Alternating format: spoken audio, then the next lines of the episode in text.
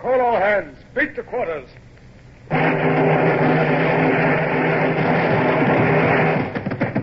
Run out the guns. Stand by the starboard battery. One broadside into it, if you please, Captain Bush. Pointers on target. Linstocks ready. Aye,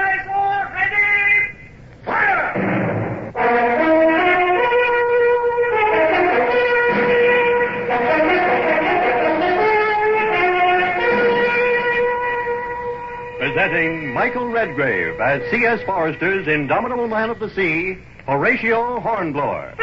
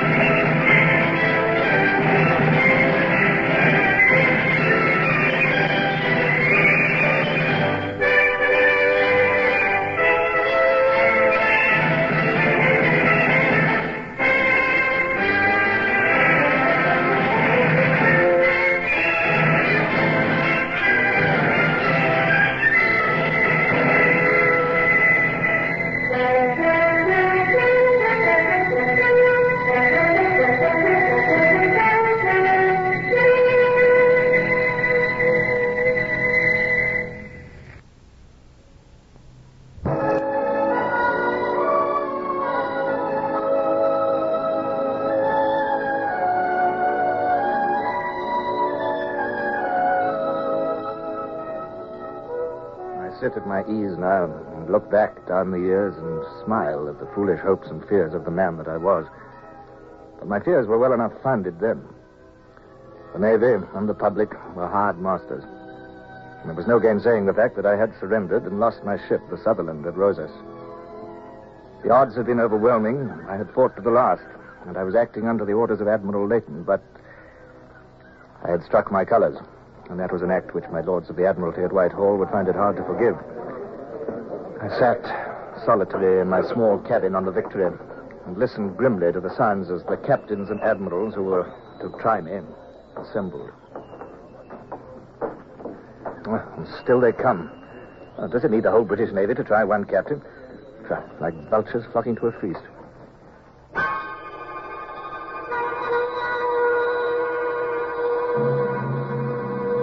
Captain Calendar? My lord. Is the court ready? Aye, my lord. There is only Captain Hornblower's sword to place on the table. There. Ah, here it comes now. Thank you. Hmm. A fine sword, Captain Calendar. Yes, my lord. It's the sword of 100 guineas value. It was presented to Captain Hornblower by the Patriotic Fund for his victory over the Spanish ship Natividad. A wonderful achievement, that, my lord. Yes. Pity it should come to this. I always regarded Hornblower as a very fine officer. Yes, my lord. I still do. That is a very improper remark to make to the president of the court, Captain Calendar. I have no feelings about Captain Hornblower. It is my duty to pronounce judgment according to the evidence. Of course, my lord. Shall I place the sword here? Yes, on that table. The hilt towards me, the uh, point towards where Hornblower will stand. Thank you. Let the court assemble and the gun be fired. Aye, my lord. And, uh, Calendar, as we are alone, I am going to make an improper remark. Indeed, my lord. Yes, if the uh, evidence today is such that I am able to instruct you to turn that sword with the hilt facing Hornblower, I shall be the happiest man in the Navy. Thank you, my lord. With due respect, my lord, I venture to disagree. Next to Hornblower, I shall be the happiest.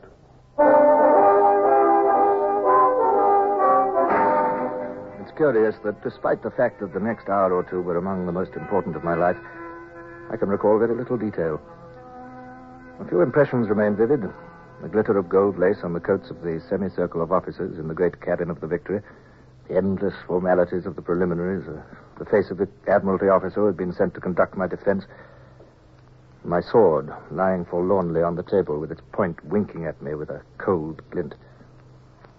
As witness followed witness, I found myself wishing that I'd suffered death in the battle rather than face this weary sifting of pointless information. Uh, one moment, please, Captain Bush. Now, on this matter of judgment, where was your place during the battle? On the quarterdeck, beside the captain, sir, uh, to receive his orders. So that everything that was visible to him was apparent to you also? Yes, sir. I see. Now, you have told us in your evidence that you were wounded, and that despite your desire to remain on deck, the captain had you carried below uh, for your own safety. That's right, sir. He only thinks of others, sir. Uh, quite, He al- quite, quite. Now, will you describe to us briefly the general position at the time you were taken below? Well, sir, we'd already crippled two French ships, and we were then engaging the other two and giving them hell too. We could Had you suffered much uh, damage and casualties? We were a wreck, sir. Mizzen topmast shot away, fore and mainmast down a- about our ears. The French three-decker was right alongside and pumping broadsides into us. We had so many wounded below that it sounded like bedlam. Half our gun crews were dead at their guns, and the deck was too slippery with blood to walk on, sir. I found out afterwards that we had a 117 killed and a 145 wounded. Oh, silence! Silence, please. Now, Captain Bush, I want you to think carefully before answering this question. Remember, it is possible that this very day you might be called upon in your capacity as a British naval captain to fight just such another battle in command. If you were called upon to fight such a battle, and if you found your ship and crew in the condition you have described, would you surrender to the enemy? Yes, sir. Knowing that you would be called upon to answer for your action, I'd still do it, sir. would you consider that while your ship was yet afloat, it might still be recaptured and made serviceable to its country? Yes, sir. If you had no crews to fire the guns and few to repel boarders, would you think it reprehensible to throw away the lives of the remainder when no victory could come of the gesture? I'd call it criminal, And sir. one more question, Captain. If you had disabled four enemy ships and inflicted upon them dreadful casualties, would you consider that proof of your skill and determination? I think it might point that way, sir. Thank you, Captain Bush. However faulty your judgment may be, I venture to suggest that it is a judgment with which most practical sailors would concur.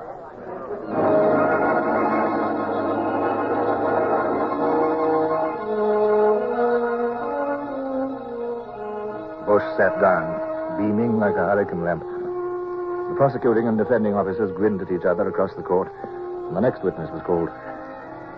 I was weary of the whole thing, and was heartily relieved when the last witness had been heard, the last speeches made, and the court was adjourned. Back in my cabin, I, I found an elegant civilian dressed in buff and blue with a neat silk cravat. His face seemed vaguely familiar. Calendar introduced him. I'll come for you again when the court's reached its decision. In the meantime, may I present Mr. Hookham Frere of His Majesty's government? When I heard his name, I remembered why his face seemed familiar. I'd seen it caricatured many times. He was the famous wit who wrote in the Anti-Gallican and was deep in the secrets of the cabinet. He bowed elegantly, almost effeminately, and begged leave to ask me some questions. But truth to tell, I hardly paid any attention to him now that I was out of the court. I, I burned to be back there, to get it over and to hear the worst. It seemed an age before Calendar returned. What were your impressions of conditions in France, sir? Oh, that's a long story, sir. Uh, In the first place, there's Uh, will you excuse me, Mr. Fair? Most certainly, sir. The court is assembled, Captain Hornblower. Thank you. Uh, I'll come immediately. Is the executioner present, or do they have to send to London for him? Oh, that's not fair, Hornblower. You know I'm not permitted to discuss this case with you. No, no, I'm sorry. It was unforgivable of me. I, I'm a little, well, not quite myself. Well, here we are. You won't have to wait much longer. My heart was beating hard as I went in, and I knew that I was pale. I jerked my head erect to meet the eyes of the judges in their blue and gold. But somehow all seemed lost in a vague mist. Only one thing was plain the table and the small cleared space before the president, where my sword lay. I saw nothing of the cabin, nothing of the judges. My eyes saw only my sword and the message it would give me.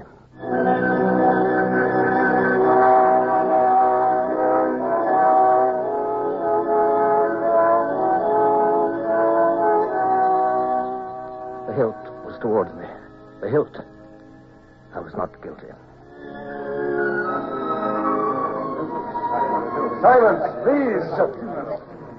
Captain Hornblower, my lord. This court is of the unanimous opinion that your gallant and unprecedented defense of His Majesty's ship Sutherland against a force so superior is deserving of every praise the country and this court can give. Your uh, conduct, together with that of the officers and men under your command, reflects not only the highest honor on you, but on the country at large. You are therefore most honorably acquitted.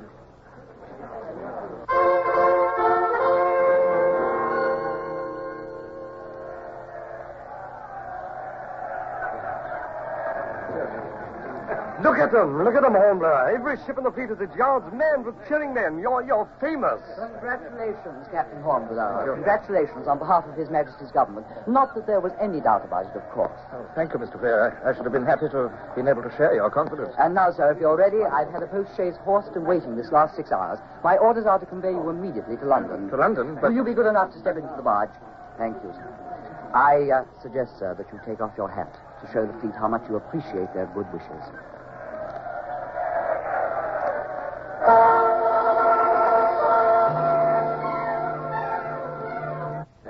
Your arm, please. Uh, this way.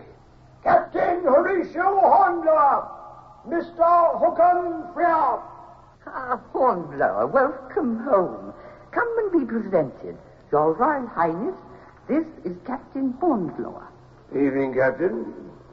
Everyone's been talking about you, Captain. Yes, and so they ought to, damn it, Captain. So they ought to. Damn smart bit of work. Good as I could have done myself. Here, Cunningham, make the presentation. it was all a dream, surely. I felt the accolade and, and heard the formal words which dubbed me knight. Rise, Sir Horatio Hornblower.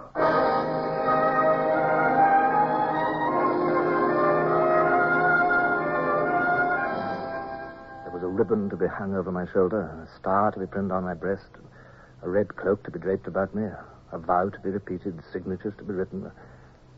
I was a knight of the most honorable order of the Bath, as somebody loudly proclaimed, with a ribbon and a star to wear for the rest of my life. The congratulations flowed about me like a sea. My best wishes to you, Colonel. Colonel, sir, uh, His Royal Highness has been pleased to appoint you one of his colonels of Marines. I was still dazed. A colonel of Marines received pay to the amount of £1,200 a year and did no duty for it. It was an appointment given to successful captains to be held until they reached flag rank. I remembered that my prize money already amounted to £6,000. I'd attained financial security at last, for the first time in my life. I had a title, a ribbon, and a star. Everything I'd ever dreamed of having, in fact.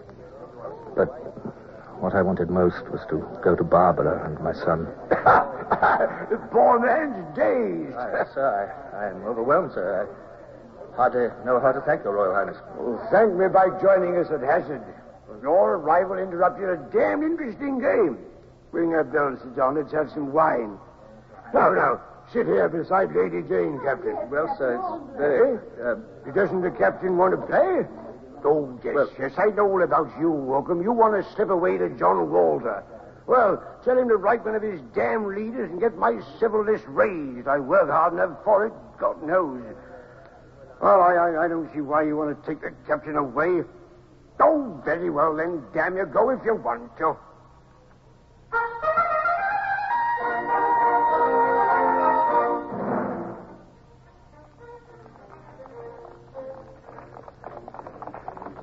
I didn't imagine you cared to hazard. I know I wouldn't. Not if the prince were using his own dice. Thanks for getting me out of it. Um, who is uh, John Walter that His Royal Highness referred to? He's the editor of the Times. There'll have to be a big story about you and your knighthood.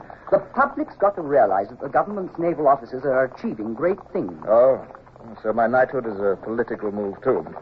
And all the other honors? Everything's political, my dear fellow. Huh. But you wouldn't have got it if you hadn't earned it.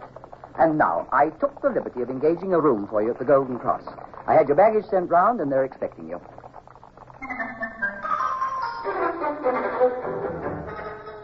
Hmm, they were. Host and chambermaid and boots all fluttered and bowed and almost prostrated themselves. It was yes, Sir Horatio, and no, Sir Horatio, until I could have knocked their heads off. They made a procession of lighting me up to bed and then fussed round me interminably when all I wanted was a little peace. But I was left alone at last to plunge into bed and spend a sleepless night going over again all the details of that amazing day wondering what the morrow held in store.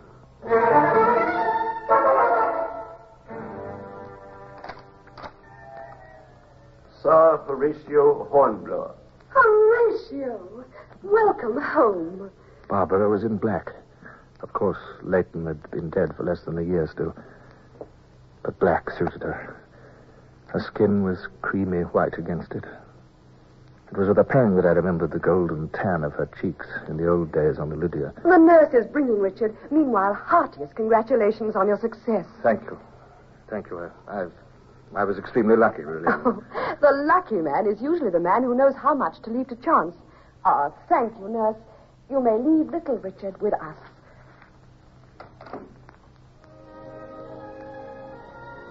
And this was my son. This little bundle with the brown eyes looking up at me.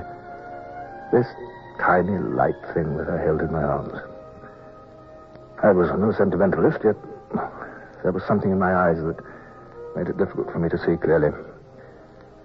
I felt a warm rush of affection for the poor, helpless baby that I held. I looked up at Barbara, and it seemed to me that her eyes, too, were not quite dry, but she was smiling. You have so much now, Horatio. Wealth, position, a future, and a son. It's, it's only the latter that I really prize, Barbara. Yet, it, it is the wealth and the position that I would like to share. Oh, and not your son? Oh, you have almost made him yours. All I want in the world is in this room at this moment.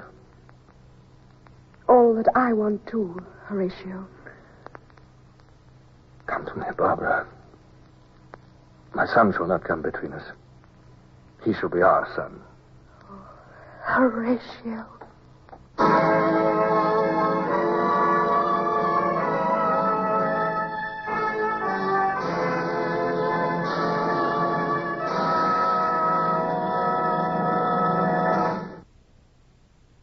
Horatio Hornblower, starring Michael Redgrave, is based on the novels by C.S. Forester. Music composed and conducted by Sidney Torch. Produced by Harry Alan Towers.